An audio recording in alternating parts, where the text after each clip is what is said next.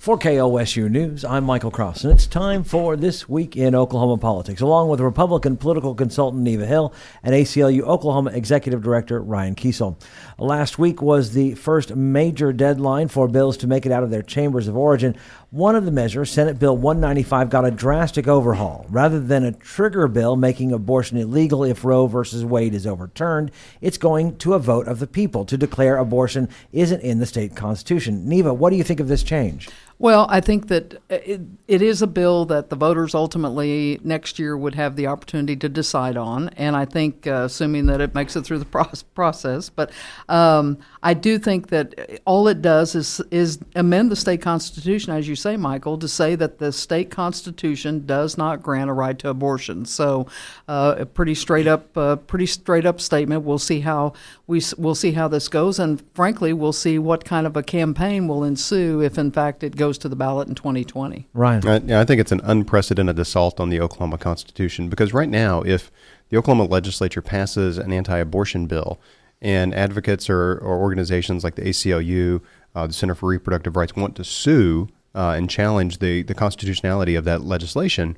not only do we have the federal constitution to rely upon, we have the state constitution. And the state constitution uh, what they're talking about isn't a guarantee of abortion care in the state constitution, but primarily they're trying to restrict the ability to use the single subject requirement and the prohibition on special laws from invalidating abortion, anti-abortion legislation in the state of Oklahoma. And so this would create a special category, and this is unique, and this is where I'm saying it's unprecedented. It would create a special category of law. So any law that dealt with abortion would be immune from any sort of Oklahoma constitutional scrutiny. There's not another single subject or category of law that would be removed from constitutional scrutiny the way that abortion would be if this passes and then is passed by the people uh, at the next general election. And Neva, I got to ask because uh, the Constitution, if it goes to a vote of the people, the lawmakers don't always have that great of a record. Sometimes these votes going to the people. Would it be uh, devastating if it got actually shot down? Oh, absolutely. I think that is one of the things that uh, certainly has to be taken uh, taken into consideration. And and we can look back even in 2016 when the Ten Commandments uh, issue came to a vote of the people and was and was voted down, mm-hmm. even though there was a late and and fairly uh, aggressive campaign to try to pass it, uh, the voters still, what for whatever reasons, and we can and we can always go back and speculate. Was it uh, insufficient uh, education on the issue? Did they really uh, uh, did they understand? Did they not understand? But when you send it to the to the to the voters, you better make sure that they understand exactly what they're voting on. And Ryan, just, go ahead, Ryan. Well, I was just going to say, you know, some of the political backstory of of how this bill even came about. If you remember earlier in the session. Senator Silk, who just yesterday was apparently replaced as vice chair of a, a, pretty powerful committee in the Oklahoma State Senate. So you got to wonder if there's you know some political maneuvering going on right now with Senate leadership. Senator Silk had a bill that would have abolished abortion in the state of Oklahoma, or at least tried to. It was you know, patently unconstitutional legislative leadership saw it for what it was and they wouldn't give the bill a hearing. And then you had a huge groundswell of grassroots anti abortion activists come to the Capitol. Um, I, I, think it's a small minority within the Republican primary, but they got an outsized voice, and leadership got scared. And so uh, they, they tried to come up with some sort of a middle ground and they had a trigger bill. Well, the trigger bill that got turned into this. And really, what they're trying to do is they're trying to appease that element of the anti abortion uh, uh, crowd in the Republican base and I don't, they're going to see it as an empty gesture. Uh, but at the same time, what they're doing is they're creating this unprecedented uh, gutting of the state constitution in the process. So I think uh, from a policy standpoint, it's a bad idea. From a political standpoint, the Republicans aren't going to get out of this what they hope that they're going to. Well, and I got to ask the same question that I asked Neva. If this goes to a vote of the people, is there? Do you, do you think there might be even a backlash of people going? You know what? You know, uh, it's also going to be a presidential election. It's going to be. This could be devastating if it gets if the voters go. You know what? No, we won't pass something like this. Yeah, I think it's it's an interesting question. Uh, one, it's going to make its way through the legislature, um, and I, I don't I don't know that that's a, a totally clear course right now. Right. Then it's got to go to the attorney general for review. Uh, when once we get language back from there, there's going to be an opportunity to challenge it before we're to ever go on the ballot. I think that you know legal uh, organizations like the ACLU are going to take a long, hard look at whether or not we could even file a challenge and keep it off the ballot. And then after that, there'd be an opportunity to campaign on this. And I think that Oklahomans, wherever they fall on uh, reproductive rights politically, I think that they can see this for what it is, which is an unprecedented political gimmick that would have far-reaching consequences and in the state and constitution. I, and I think, as we've talked about before, I mean, when you look at the ratings, Amer- Americans uh, United for Life, these groups that have legislative uh, scorecards, annual reports on states and their uh, efforts on anti-abortion laws, uh, that Oklahoma has been, uh, you know, among the leaders in the in the country and being very and very strong in this area.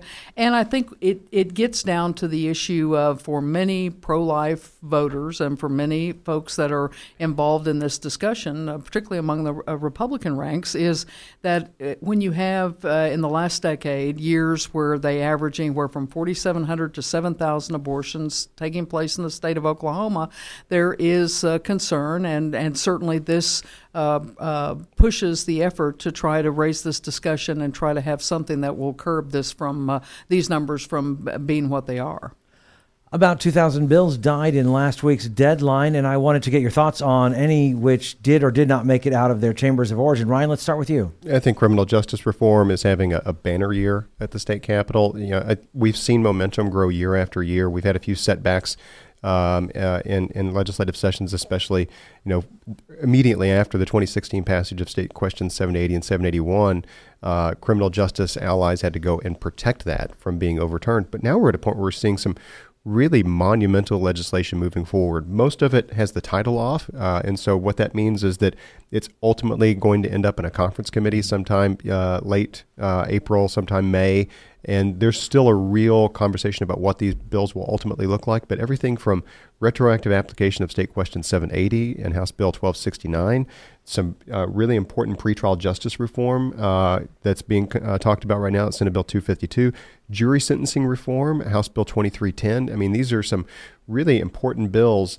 Uh, you know, one of the bills that didn't make it out that I, I was really sad to see didn't was uh, uh, reforming Oklahoma's failure to protect laws that uh, punish victims uh, and survivors of domestic violence um, with criminal charges whenever they uh, allegedly don't report some sort of an abuse to a child.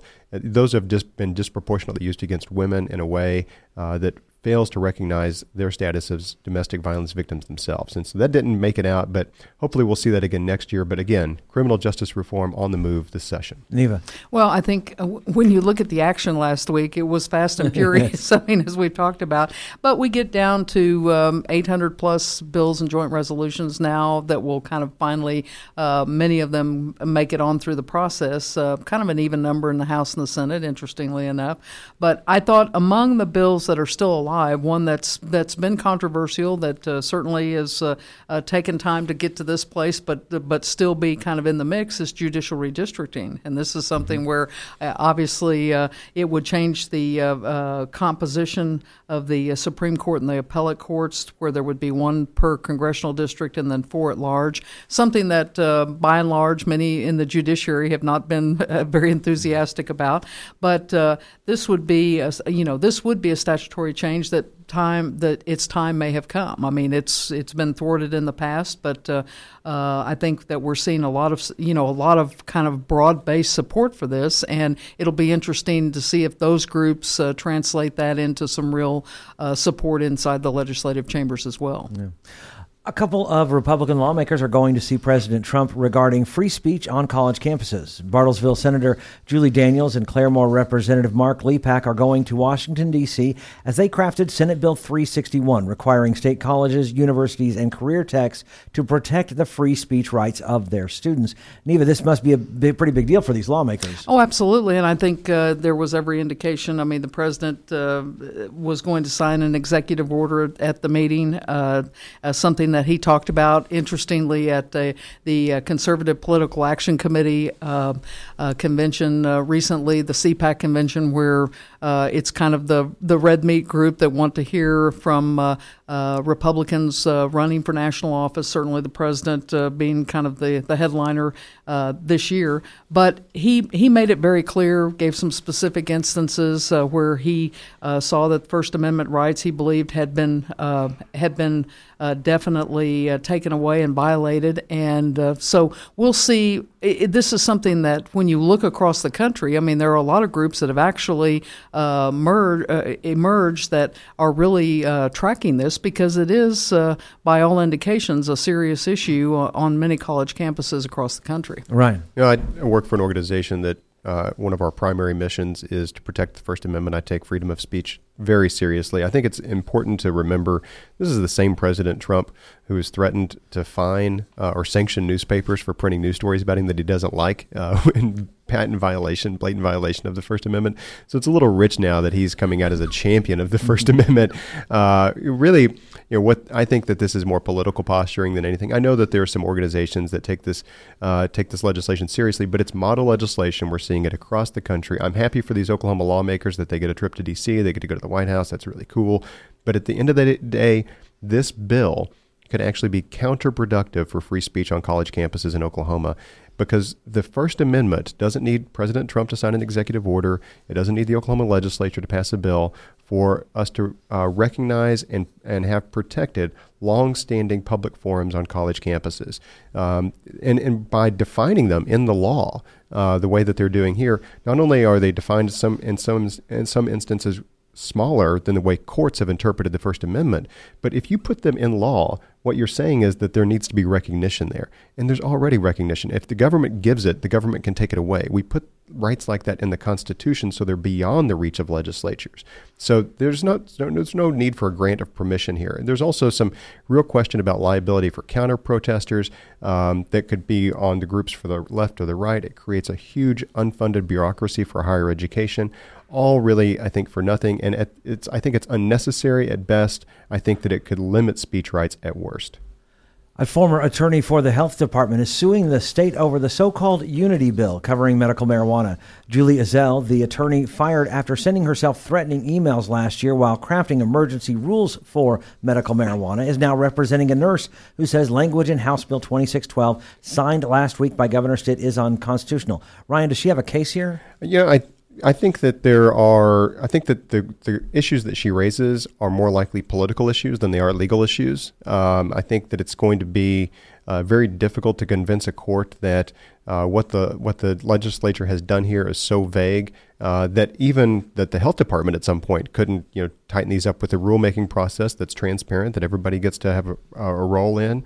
Um, it's I think you know just looking at the language that she is saying is vague for her client, I think is going to be really hard. I agree. I agree with her, especially on the uh, the the safety sensitive jobs. Mm-hmm. Um, but again, I think that that's probably more a political issue than it is a legal issue, and the courts are going to say if you don't like this, you need to go to your your lawmakers and get that changed. Is it going to all be changed? it can all be changed. This yeah. is, I mean, uh, State Question 788 uh, and and the laws we're we're dealing with statute here, and so the law the legislature can change this as much as they want, and the health department within their authority. And this is one of the things that came out of State Question 788. It was did the health department have the uh, the authority under 788 to State Question 788 to enact these regulations, and they tried to, and it was pretty clear that they didn't. So they needed this le- legislation from the from the House and the Senate, and now the governor, to go forward and, and create these rules. Neva. Well, I mean, it'll be interesting to see if it gets much traction as it moves through the, mm-hmm. the, the, court process. But uh,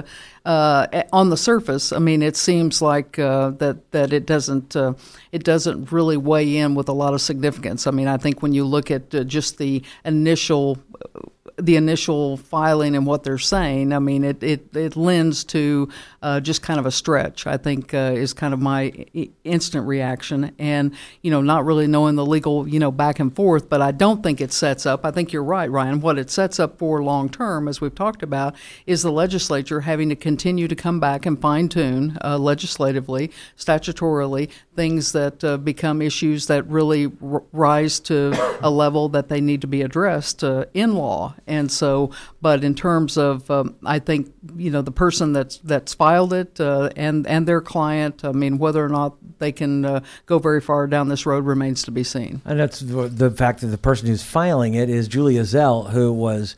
Uh, had got she had sent herself threatening emails to try and push this really hard line medical marijuana, which was even worse than what the Unity bill actually did. Right. So right. it was kind of unusual there. I, I, I don't know what's I think exactly pending misdemeanor that. and felony charges, yeah. as yeah, I recall. And, and you know, and those are those are those are allegations, uh, innocent until proven guilty. And she, you know, still has her law license, her ability to practice. I mean, and frankly, she probably knows as much or more about this area of law uh, than most lawyers in the state of Oklahoma. And so, you know, I I think that it's I think it's an interesting angle to the story and, and one that catches everybody's eye as at the at the uh, um, at the conclusion of, of looking at all that though I think that the real issue here is whether or not they've got a case and I think that it's mm-hmm. going to be it's going to be tough for them uh, to prove uh, the the facts that they've alleged here.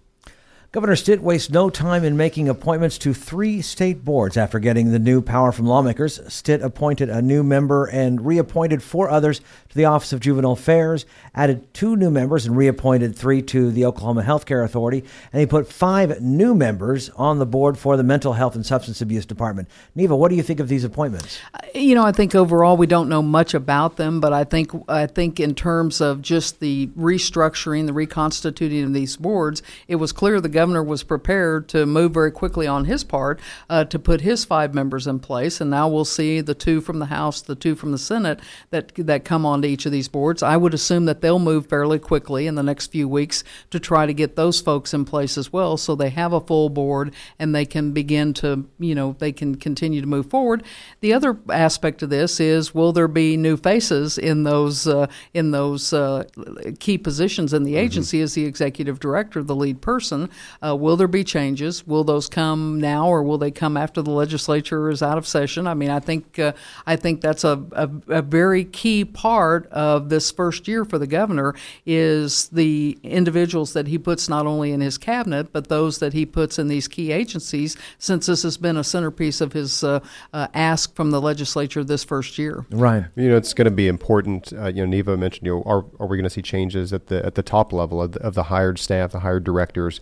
Uh, I think that you know, moving fast here is is the right way to go. It's it's good to see that the governor's got those appointments out there, and folks can say whether they like those appointments or not. But getting them out there and getting those positions filled provides some sort of certainty. If you've got uncertainty there, uh, that anxiety can have an effect on the mission of of the department. So if you're a director and you're wondering whether or not you've got a job right now, mm-hmm. um, you know that that's going to cloud your ability to to really you know go in and do the day to day heavy lifting that's required for these really tough jobs. And so the the faster the the governor and the legislature can move on on the board appointments or reappointments or the hiring or firing, rehiring of directors of these organizations, uh, the better it's going to be. I mean, this is this is a real critical point for this change in the way that Oklahoma operates state agencies. And I got on the phone with the ODOT uh, back uh, just a couple days ago, and because uh, we are talking about Broadway Extension, and they've got a meeting on April first, and they still don't know who's. He's not made any kind of announcement for transportation. I mean, how this? It, basically, they're sitting there not knowing, and they've got big projects. And they've they given some approval. indication that that's the next uh, rollout of the next names that, that we'll see probably as early as next week. So. And, we're, and we're seeing a mix of, of some new faces and some continuity. And um, I think it would be, you know, if, if you have if you end up in a situation where you have you know more new faces than continuity, and you lose a lot of institutional knowledge and, and history, um, that could be a problem. And I, I would suggest that the, the governor would only do that if he felt that were necessary, because otherwise, to create that kind of pandemonium and chaos within a department, and in particular ODOT, that has mm-hmm. these huge contracts that are not dealing with just state dollars, but with federal dollars and, and grants and obligations there, and dealing with you know multi-year planning uh, and, and, and, implementation. Um, you know, you need some certainty there. And then what said we did, what did with though with mental health is he basically got rid of everybody and put five new people on there. Does that affect that board? Do you think there's a reason why he went? Well, I, th- I, think I think that's something that um, uh, remains to be seen. But there's been a lot of speculation that there would be some wholesale changes in some of these, not only the boards, but in some of the uh, uh, the heads of these agencies as well. And so I think uh, I think we'll continue to see that as the months progress. And, and, the Capitol Press Corps does an amazing job, and I know they're incredibly stretched thin. But if if somebody wanted a really good story out there, go interview these board members that were recently released. Go talk to them about their experiences. Go talk to them about why they think they were released, and get a sense of this is a real opportunity while they've got a, a really fresh set of eyes on the interior workings of these agencies. They're not they're not prohibited, I think, in many instances from talking about those experiences. So, you know, they they are now in a position now to talk from the outside as a uh, as somebody who has deep knowledge of how these things work. And quite likely, some of these that were not reappointed may very well have told the governor's office that they did not choose to sure. be reappointed, that yeah. they they had served the, they had served the state and uh, uh, now wanted to step aside and have someone else come you know come in their place. So we don't know, but it would be a fascinating story to see, uh, kind of as we see the total makeup, particularly when the when the the pro tem and the speaker get their appointees uh, uh, on board as well to see the full complement and really take a look at each of these boards and the direction that they plan on taking. Ryan and Neva's comments do not necessarily reflect the views of the ACLU, KOSU, its staff, or management.